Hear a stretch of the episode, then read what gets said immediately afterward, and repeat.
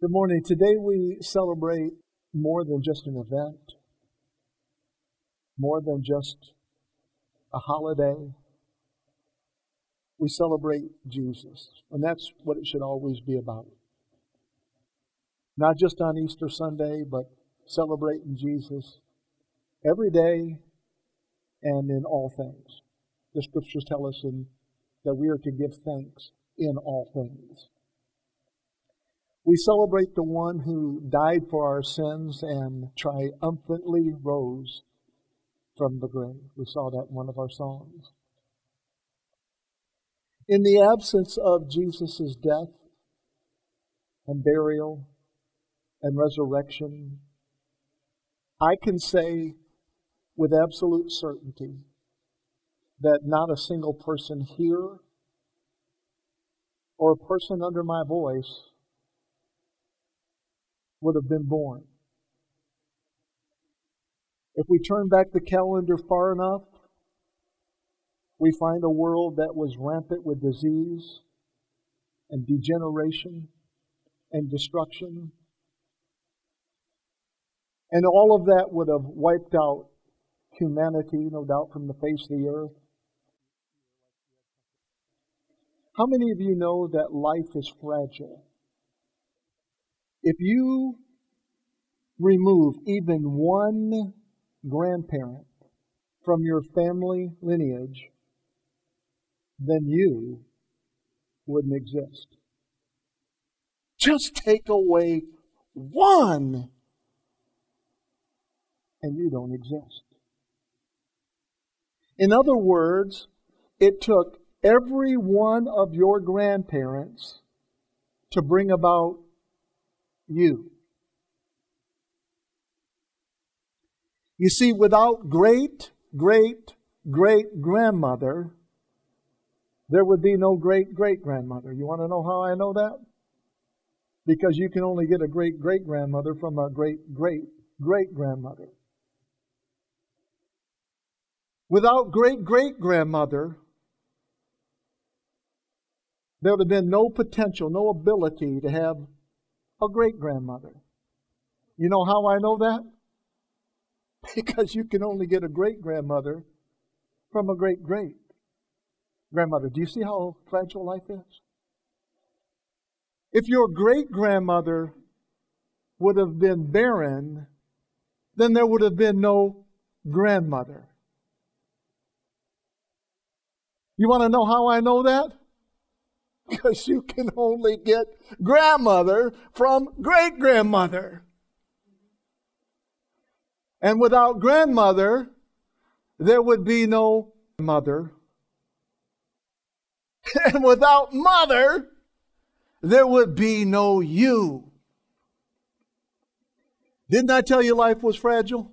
Take away one of those people, and you don't exist. It's a pretty amazing thought when you think about it.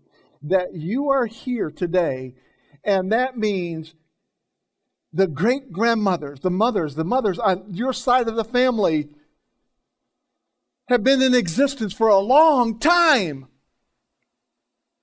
How do I know that? Because remove one, take away one, and you don't exist.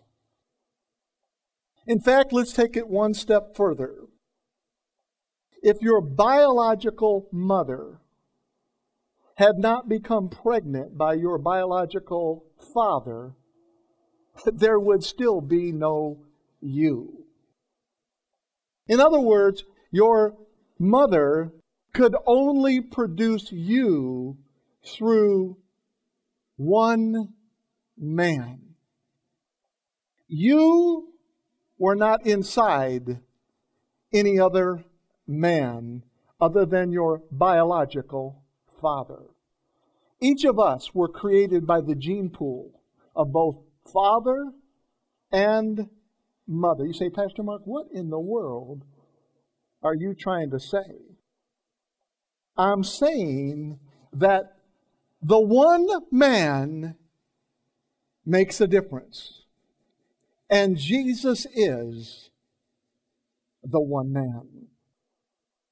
This morning, I'm going to minister for a few minutes through a message I'm calling The One Man.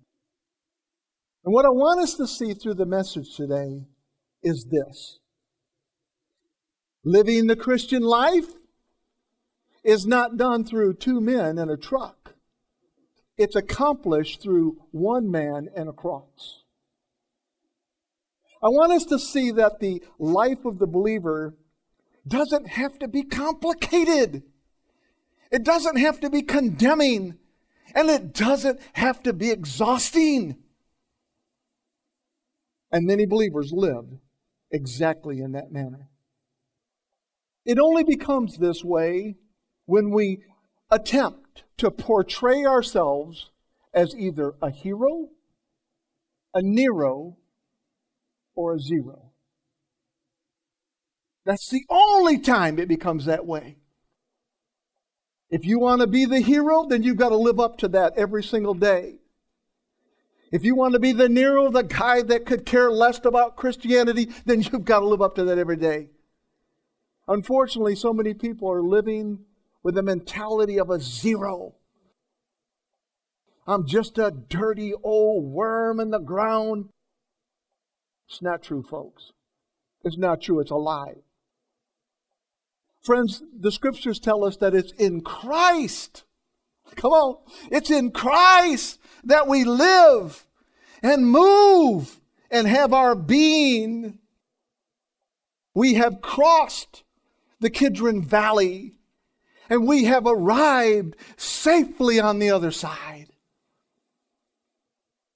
I want to begin today by asking a couple of questions. How many sins does a man have to commit to be labeled a sinner? Now just think about that for a second. How many sins does a man have to commit to wear that label, sinner? Is it one? Is it ten? Is it more habitual like 100? Is it more over the top like 1,000? And what if it's just a misdemeanor sin? You see, people like to categorize their sins. And as long as they're not committing what they think and what they call felony sins, you know, the dirty dozen sins, as long as they're not breaking the Ten Commandment type sins, then they're not really concerned about the other ones. They just kind of get used to them.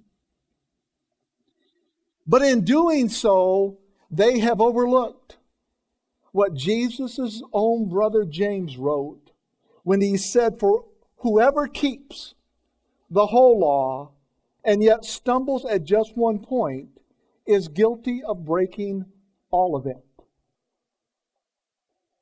Friends, I've been saying for some time now the law is an impossible standard. You can't pay it hush money to shut up. But thanks be to God through our Lord Jesus Christ, we are not under the law, but under grace. Therefore, our sins are not counted against us. That's an amazing, amazing thought. Now, let's see if I can bring some perspective and clarity to the question that I just got through asking. How many sins do we have to commit in order to be labeled a sinner? We would agree that a man is labeled a thief by the stealing of one item. Would you agree with that? You're a thief. And we would agree that a man would be labeled a murderer by the taking of one life. We would agree that a man is labeled a hero by the rescuing of one person. And we would agree that a man or a woman is labeled an author by the writing of one book. So is it one sin? Is it that? Is that the answer to your question mark? Not so quickly. Let me tell you what you don't become through a single experience. No man is labeled an electrician by the wiring of one outlet. And no man is labeled a plumber by the unstopping of the kitchen sink, right? so, how is it then that some labels are attached to us through one time actions and others are not? So, let's ask the question a third time How many sins does a man have to commit in order to wear the label sinner? Well, most people will say one. And that's because they equate that their sinful action brought about their sinful nature rather than their sinful nature brought about their sinful action. You see how we get it twisted around? Let me see if I can give you an example of this. A rock can be very destructive. It can be thrown through the window of a person's home, but a rock cannot sin. How many of you know that? Very destructive. Tear a lot of things up. But a rock cannot sin. Why? Because it does not have a sinful nature. If you intentionally break somebody's windows out, they don't come and arrest the rock. They arrest you. When a believer sins, come on, it's not because they still have a sinful nature. And this is a big misnomer in the body of Christ. I hear it all the time. Well, that must be my sinful nature. Some of the Bibles are written with sinful nature in them, in fact. It's not true. So when a believer sins, it's not because they still have a sinful nature. We are new creations in Christ. Come on. All things are passed away. Behold, all things are become new. Let me tell you why we continue to sin. We continue to sin because we haven't learned how to quit throwing rocks. You see, a residue from the old programming, from the old way of thinking, a residue from our old habits and from our old hurts and pains is still present. This is why, friends, it is vital. It is so essential. It's so important to sit under the influence get intoxicated under the influence of grace and truth. You've been wanting to get intoxicated since you became a believer? Well, there you go. Drink it in, folks. Grace and truth. I'm telling you, Jesus Christ will beat Jose Cuervo any day of the week. Come on. Grace teaches us to say no to ungodliness and worldly passions and to live self controlled, upright lives in this world. We won't need those lessons and that instruction in the world to come. We need it now. And it's grace that becomes the teacher. The answer to the question I've been asking you is actually zero. A man does not need to commit a sin in order to become a sinner. He just needs to be born. Just don't take away any grandmas. And you'll eventually get here and you'll come in that condition. Because man is born with a sinful nature. You say, well, then why wasn't Jesus born with a sinful nature? because his seed was from God.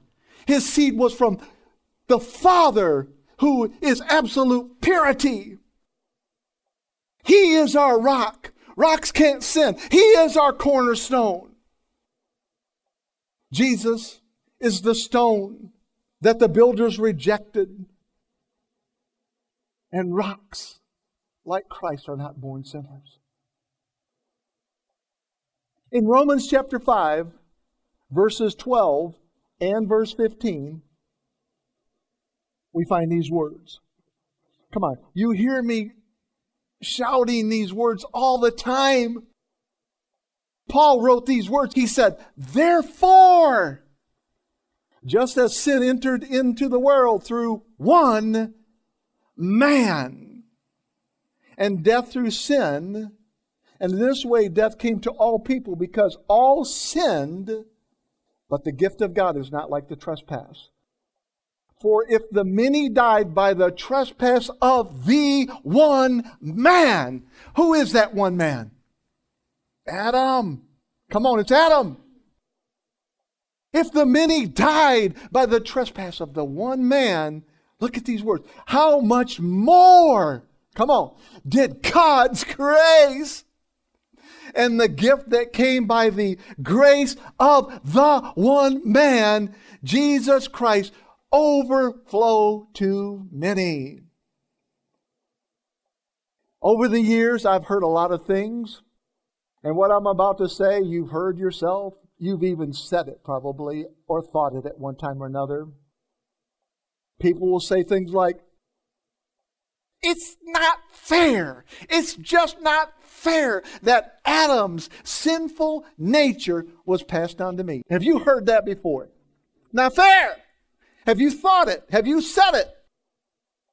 All three check marks for me. Yes, I've thought about it over the years. They'll say things like, I didn't ask for it. I don't even agree with it, and I did nothing to deserve it. And although all of that may be true, in the making of those statements, you know what people are arrogantly concluding? What they're arrogantly concluding is that if they hadn't received Adam's sinful nature, then they would have had a different outcome than Adam. Do you see how arrogant that is? In other words, unlike Adam, they would have not eaten from the tree of the knowledge of good and evil, that forbidden tree. They wouldn't have done that. Friends, conjecture like this makes about as much sense as a pinata made out of concrete.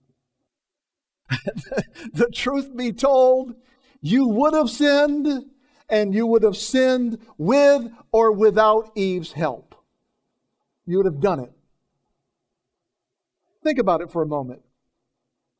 We are believers in Christ Jesus, yet we still sin.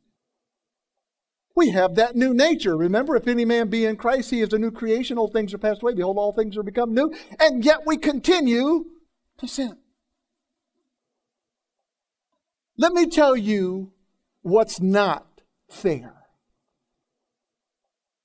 It's not fair that the one man the one innocent man would have to leave the comforts and the perfection of heaven to come to earth and die a horrible death in place of sinful man. That is not fair. You want to talk about unfair? Well, that's unfair. It's not fair to God that people reject Jesus' sacrifice on the cross. Friends, Jesus gave his innocent life because there was no way for us to erase the crime by giving back what we had stolen. You're still a thief. You don't cease to be a thief just because you got caught and you gave it back. Like Nicodemus, there was no way for us to enter back into our mother's womb and be born again. Had Nicodemus been able to go back into his mother's womb, he would have still been born a sinner all over again. That's why Jesus would look at him and say, Nicodemus, you got to be born of the water and the Spirit. Flesh gives birth to flesh, the Spirit gives birth to spirit. Marvel not. Don't be amazed when I tell you, you must be born again. And that word born means given life, and the word again means from above. You must be given life from above.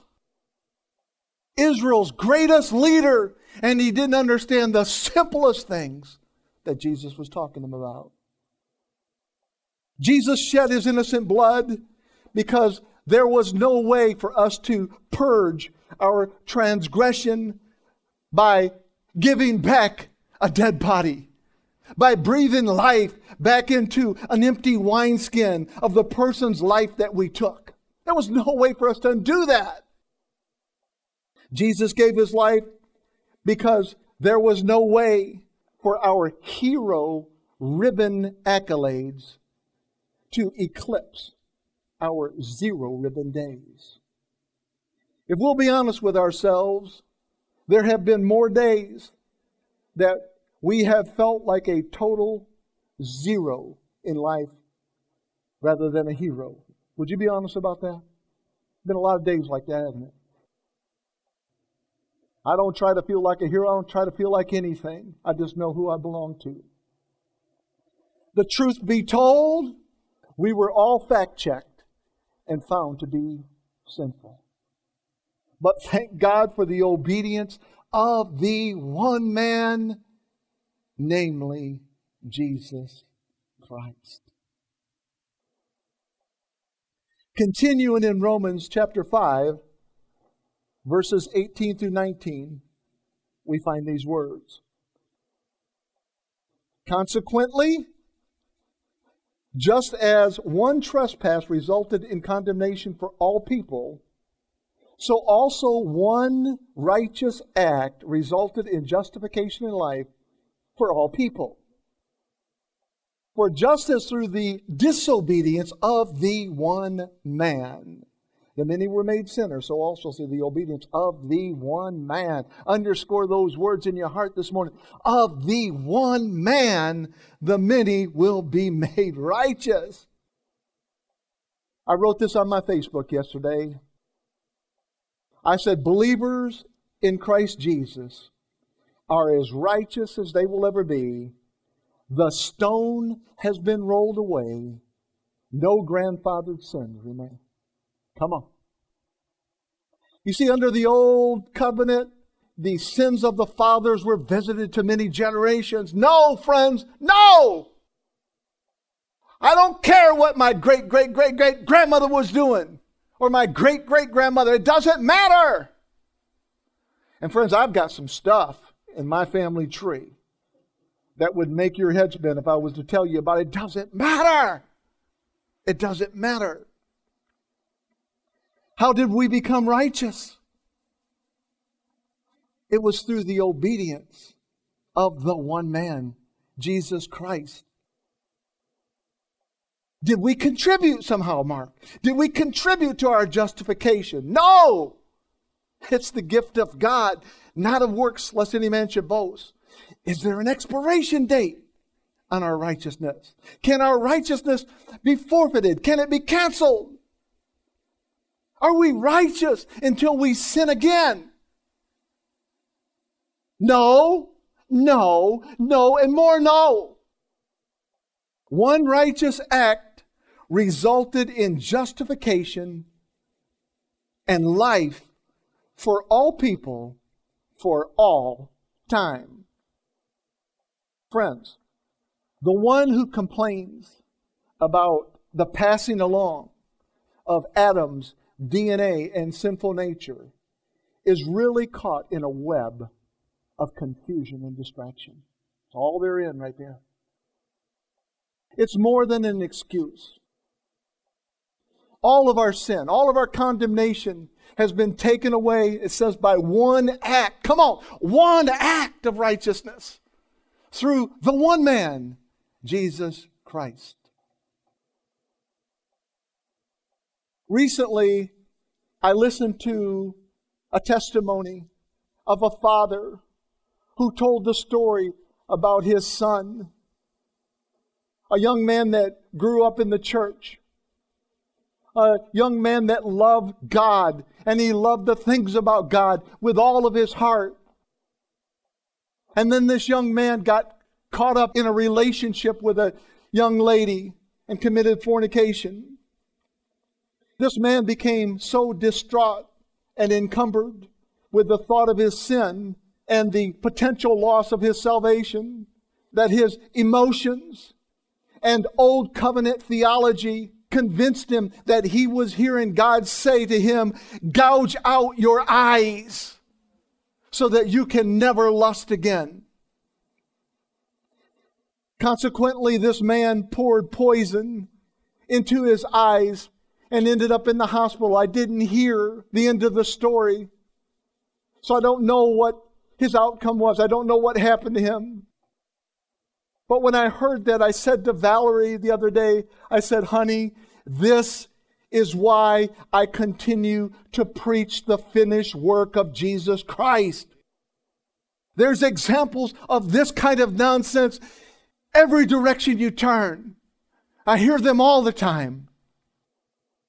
Now, first of all, I want you to know that blind men can lust also. Come on. Lust is not an eye problem, it's a programming problem. You say, Pastor Mark, isn't there a scripture? Isn't there a scripture somewhere in the Bible? Didn't Jesus himself say something about gouging out your eyes if they cause you to sin? I got you now. Jesus said those words, didn't he? Yes, they're in the scriptures, but they're not instructions to us. Jesus was showing the Jews the impossible standard of the law. Please allow me to be more graphic if I can.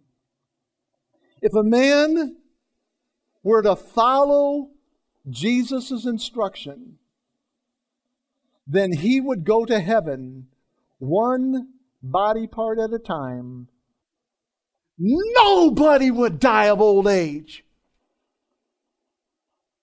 I mean, what are you going to do after you gouge out one eye and you still have a lust problem?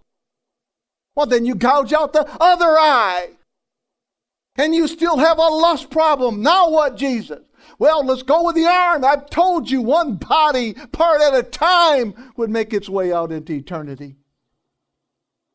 So you can see what he's showing us here is the impossibility of the standard of the law.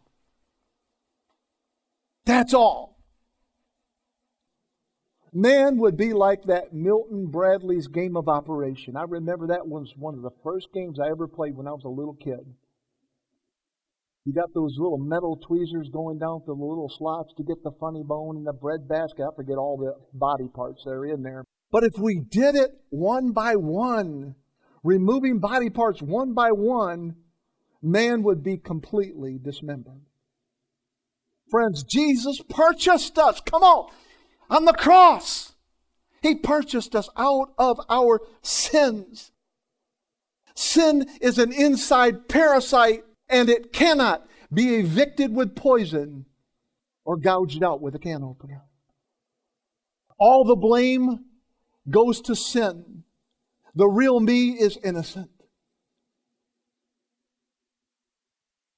We must open our hearts and allow the one man, Jesus Christ, to extinguish and render useless the fiery and poison tipped darts of the old covenant doctrine and to communicate to us that there is therefore now no condemnation to them that are in Christ Jesus. In other words, the rock may have been destructive in that young man's hand, but it didn't undo the truth that he was and is and will always be the righteousness of God in Christ Jesus. Friends, Jesus shed his unadulterated blood for our adulterated blood. Now, I want to share with you what I believe gets in the way. Come on. What gets in the way? Something's getting in the way. What is it that's getting in the way of us believing the glorious truth that by the one man's sacrifice, We were made perfect forever. That's Hebrews chapter 10 and verse 14. What gets in the way of us believing that truth? And as I was meditating on this message, I felt the Holy Spirit say it this way to me it's the Kidron Valley Syndrome. The Kidron Valley Syndrome? Yes. May I remind us that Jesus himself walked through the Kidron Valley on many occasions. In fact, he crossed the Kidron Valley with his disciples just before his crucifixion as he walked from Jerusalem through the Kidron Valley and over into the Garden of Gethsemane. What did he go there for? To pray to his daddy. Daddy, the time is at hand. Daddy, it's so close. My heart beating sounds like the clock. Ticking, ticking, ticking. The Kidron Valley is a deep ravine off the eastern slope of Jerusalem.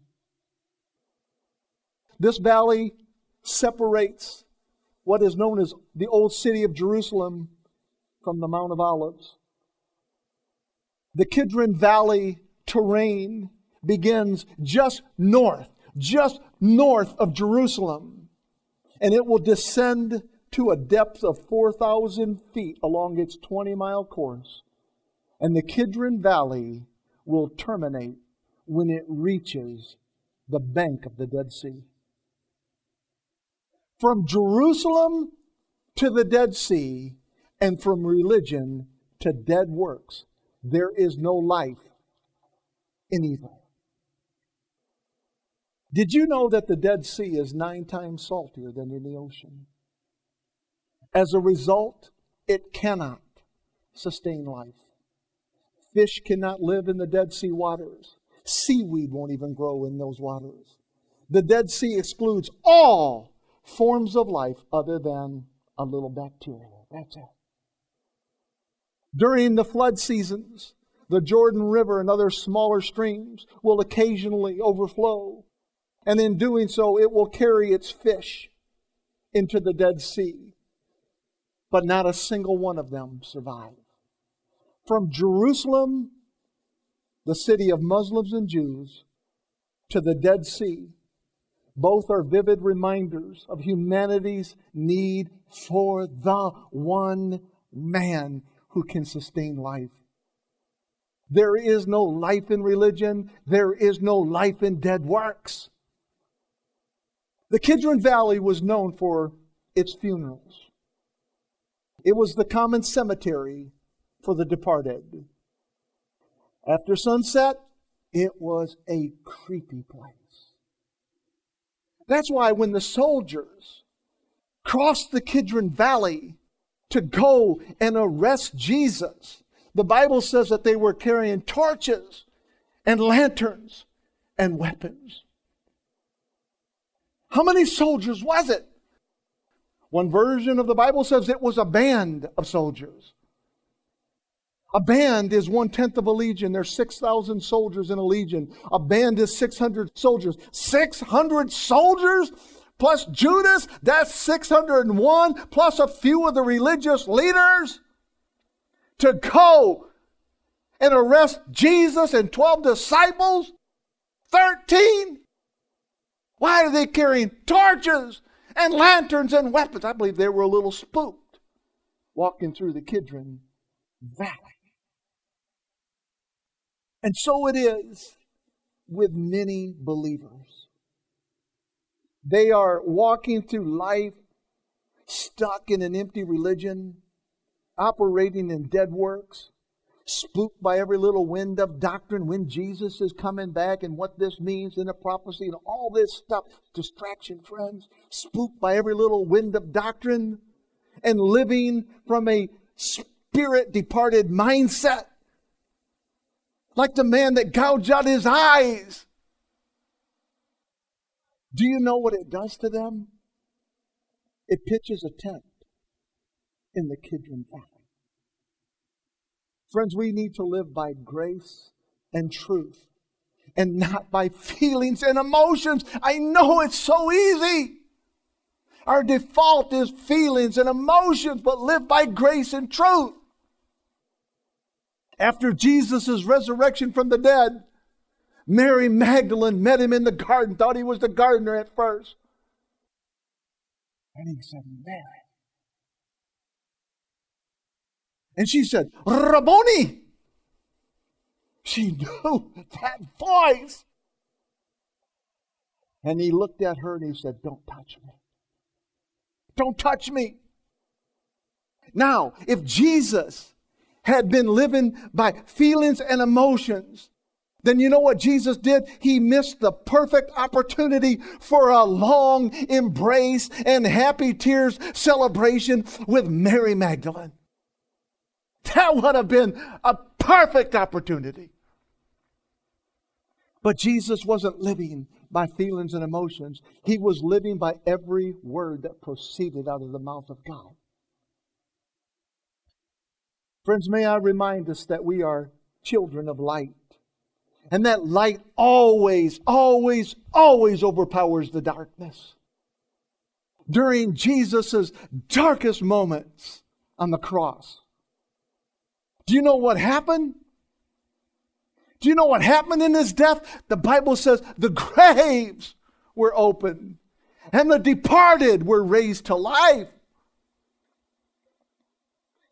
The Father would demonstrate his power once again over death when he whispered the words over Jesus' motionless body. He would say, Arise my love. It was through the Father's exhale that Jesus would rise again. Jesus had triumphed over not only the grave, but he had triumphed over the Kidron Valley that at one time had encased his body behind the stone. Through Jesus' death, burial, and resurrection, you and I are more than conquerors in Christ through Him who loved us. Friends, we are the righteousness of God in Christ Jesus. Jesus made sure of that by rising from the dead. There is no reason for believers to live on the edge. There is no reason for believers to live with spooked feelings and emotions. There is no reason for believers to live with a hello, my name is sinner name tag. No. And there is no reason for believers to live from a dead works mentality and a spirit departed mindset. There is no reason for believers to live like a hero, a Nero, or a zero. We possess something far greater than what the world offers. We are sons of God and we are co heirs with the one who shed his blood for us, Jesus Christ. In Matthew chapter 27, verses 45 through 54, we find these words From noon until three in the afternoon, darkness came over all the land. About three in the afternoon, Jesus, sensing that he was close to death, cried out in a loud voice, Eli! Eli! Lama sabachthani. Which means, my God, my God, why have you forsaken me? When some of those standing there heard this, they said, He's calling Elijah. Immediately, one of them ran and got a sponge. He filled it with wine vinegar, put it on a staff, and offered it to Jesus to drink. The rest said, Now, leave him alone. Let's see if Elijah comes to save him. And when Jesus had cried out again in a loud voice, or it doesn't say it in Matthew's version, but when he cried out again in a loud voice, he said, It is finished. And when he had said those words, he said, Father, into thy hands I commit my spirit. And there it says he gave up his spirit. At that moment, come on, no coincidences, right? At that moment, as Jesus is exhaling, at that very moment, at that moment, the curtain of the temple was torn in two from top to bottom. The earth shook, the rock split, and the tombs broke open. The bodies of many holy people who had died were raised to life. Don't you just love it when daddy shows off? Isn't it beautiful? They've been in the grave for a while. The flesh is gone. The blood has coagulated. And they were raised to life. They came out of the tombs after Jesus' resurrection and went into the holy city and appeared to many people. When the centurion, that's the Roman, when the centurion and those with him who were guarding Jesus saw the earthquake and all that had happened, they were terrified and exclaimed, Surely he was exactly who he said he was. He's exactly what the inscription above his head says King of the Jews. He's the Son of God. Friends, Jesus holds the power over every rock and every tomb. He holds the keys that release us from our hard places and the chambers of death when we look to his innocence and grace, and when we look to his death, burial, and resurrection, the veil is removed. The rocks split. The tombs break open. We are raised in resurrection, life, and power. And at that moment, we cross the Kidron Valley. I'm talking about the valley that runs from Jerusalem to the Dead Sea, the valley that knows nothing but religion and dead works. In John chapter 18, verses 1 through 8, we find these words. When he had finished praying, Jesus left with his disciples and crossed the Kidron Valley. I want these next four words to get in your heart. On the other side. Come on on the other side. Friends, I want you to know something. I live by these words. Every time I face chaos, every time I face something that's chaotic, I always say it's got an expiration date on it. There's another side. Jesus crossed the Kidron Valley, and then says, on the, the other side, there was a garden, and he and his disciples went into it. Now, Judas, who betrayed him, knew the place because Jesus had often met there with his disciples. Next scriptures. So Judas came to the garden guiding a detachment, a detachment of soldiers and some officials from the chief priests and the Pharisees. This is that 600 plus group, friends. They were carrying torches lanterns and weapons. I told you that. Jesus, knowing all that was going to happen to him, went out and asked them, Who is it you want? Jesus of Nazareth, they replied. I am he, Jesus said.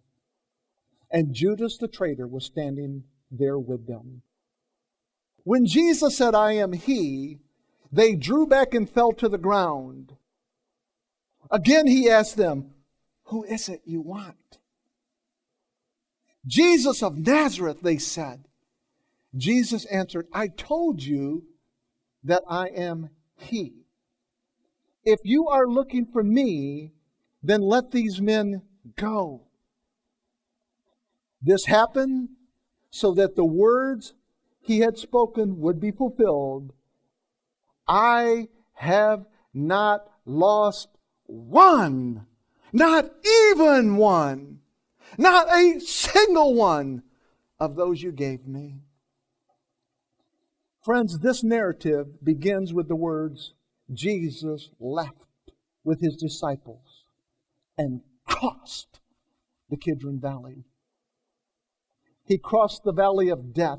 And on the other side of the Kidron Valley was a garden, and he and his disciples went into it. I've come by today to remind us that through salvation in the one man, Jesus Christ, you and I have crossed the Kidron Valley. We have made it safely to the other side. We don't have to apply acid to our eyes when we sin, and we don't have to lop off body parts. Our religious works and sins were swept away into the Dead Sea, a place where nothing survives.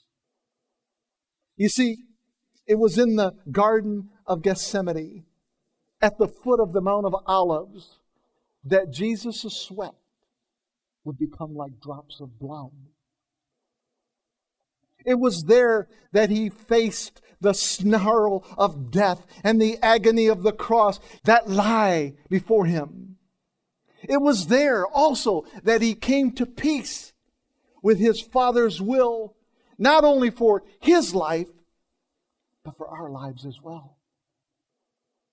Friends, it was in the Garden of Gethsemane that the prophecy from Caiaphas, the high priest, that year began to take root.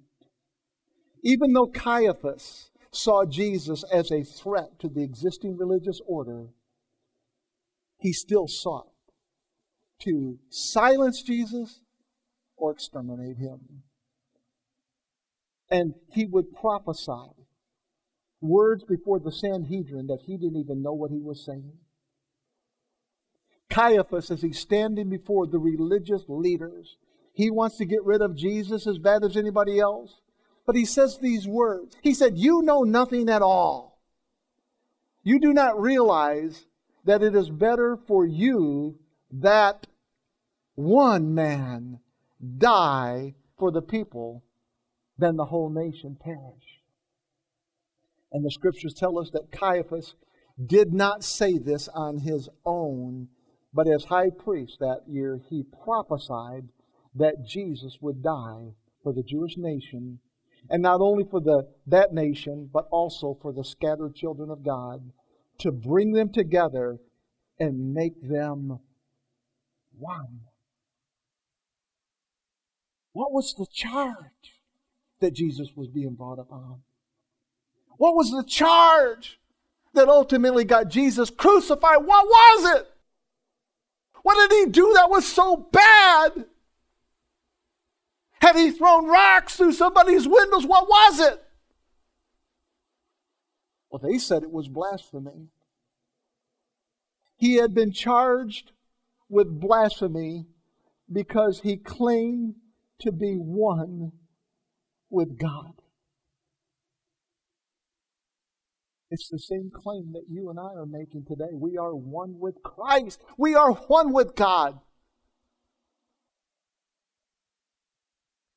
My final scriptures and thoughts come from Jesus predicting his own death. John chapter 12, verses 20 through 26. Now there were some Greeks among those who went up to worship at the festival. They came to Philip, who was from Bethsaida in Galilee, with a request Sir, they said, We would like to see Jesus. Boy, those words don't wrestle with my heart. He said, We want to see Jesus. Philip went to tell Andrew.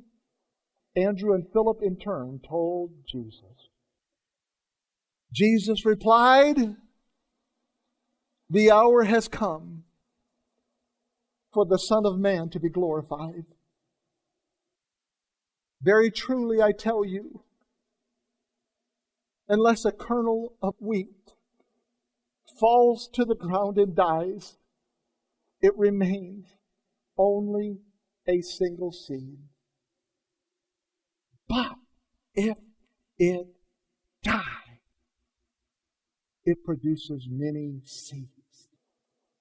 It produces many great, great, great, great grandmothers. Lots of seeds. Anyone who loves their life will lose it, while anyone who hates their life in this world will keep it for eternal life. Whoever serves me must follow me, and where I am, my servant will be also. My Father will honor the one, the one who serves me. Friends, the wonderful truths that reach out to us from the message today are these. No matter how many generations we go back, if we remove even one of our grandparents, our grandparents from our family lineage, then we wouldn't exist. In the same manner, it doesn't matter how many religions there are or how far back they date. If Jesus is removed from the centerpiece of salvation, they will fall into the Dead Sea, a place where nothing survives. Jesus said that He alone is the way, the truth, and the life, and that no man can come to the Father except through Him. It's through the one man, Jesus Christ, that we live and move and have our being. In Christ, there's no heroes. In Christ, there's no zeros. And in Christ, there's no Neros, only sons and daughters. If any man be in Christ, he is a new creation. Old things are passed away. Behold, all things are become new. Our sins, as small as many have painted them to be, were not misdemeanors. Our sins cost Jesus his life.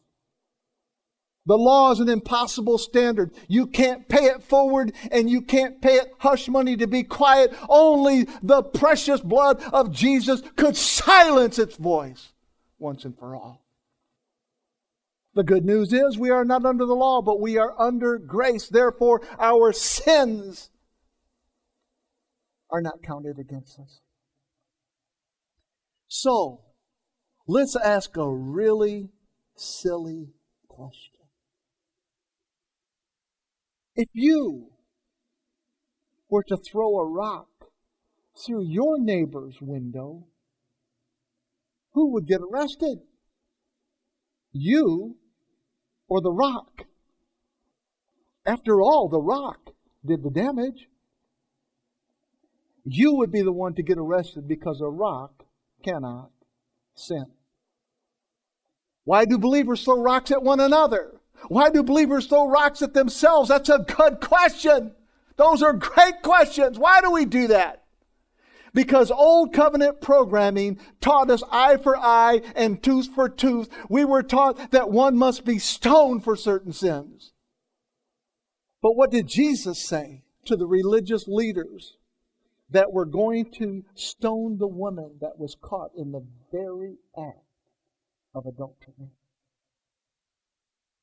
Jesus said, He that is without sin cast the first stone. And we know the story that one by one, from the older ones to the younger ones, they dropped their rocks, their stones, and walked away.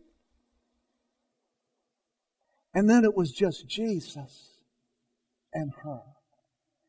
And Jesus could fulfill the demand that he just placed on the religious leaders because Jesus was without sin. He could stone her now. Yet he turns to the woman and he whispered these redemptive words Neither do I condemn you. Friends, it's grace that teaches us to say no to ungodliness and worldly passions and live self controlled, upright lives in this world as we wait for the glorious appearing of Jesus Christ. It is grace that removes the rock of accusation from our tongue, and it is the same grace that removes the rock of condemnation from our hand. The next time your feelings and emotions want to take you for a little stroll in the Kidron Valley, and you begin to ponder about how unfair it was for Adam's sin to be passed down to you through a single act of disobedience. I want you to pause at that moment. I want you to take a time out at that moment and consider how unfair it was for salvation. I'm talking about life without end to be passed down to believers through the result of one man's act of righteousness, Jesus Christ. Friends, Jesus gave all.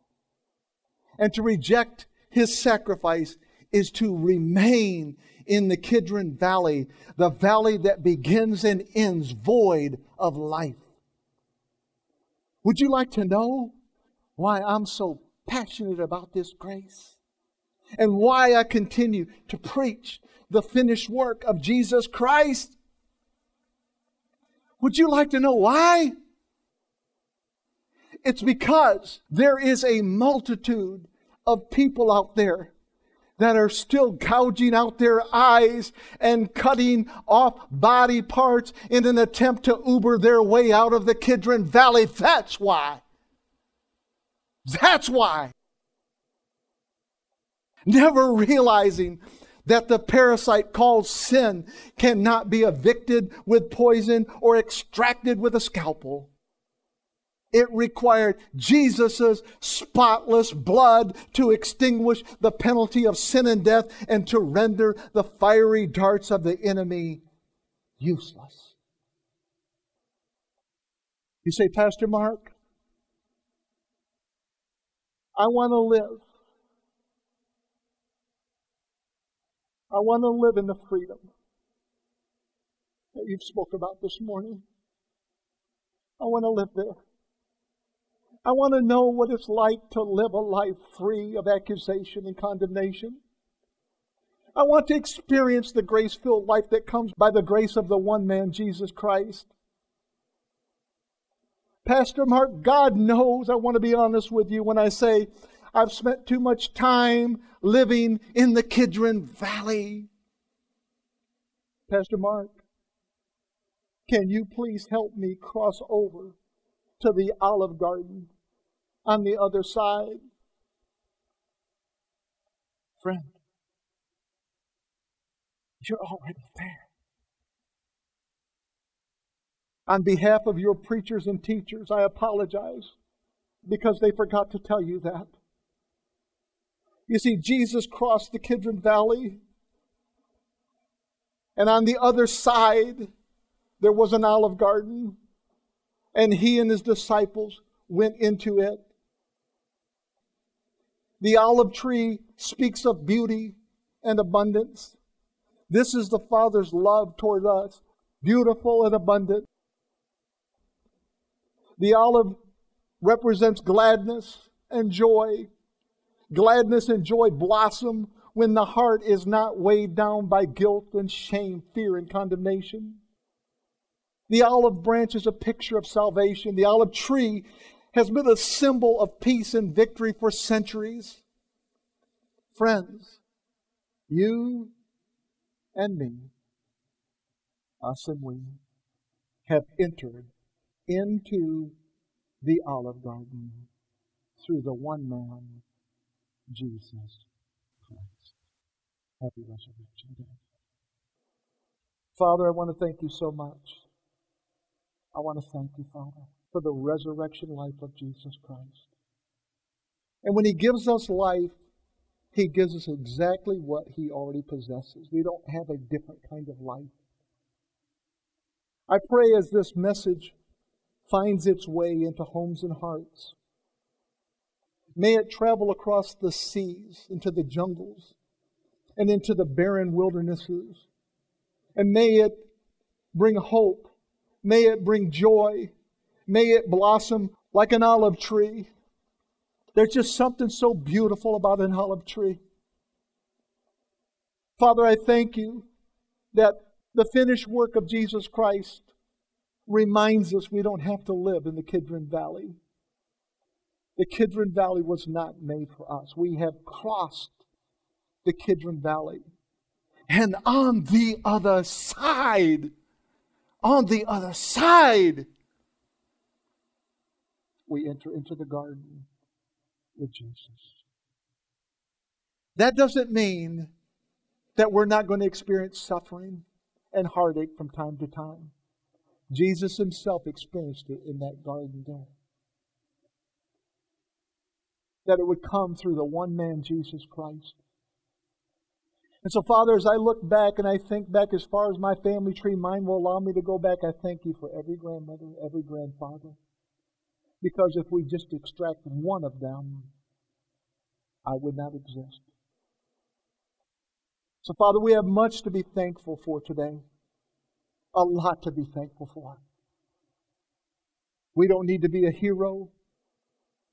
We've got to stop seeing ourselves as a zero. We are the righteousness of God in Christ Jesus. And I can hear you say, Rise, my love. Rise, my love, beyond the Kidron Valley. Your spirit will never be departed. We have the assurance. We have the assurance of the nail scarred hands and feet of Jesus Christ, the one man who loves us beyond our wildest imagination. In Jesus' name. Amen. This is Mark Testerman, Senior Pastor of Triumphant Grace Ministries. I want to say thank you for listening to the finished work gospel of Jesus Christ.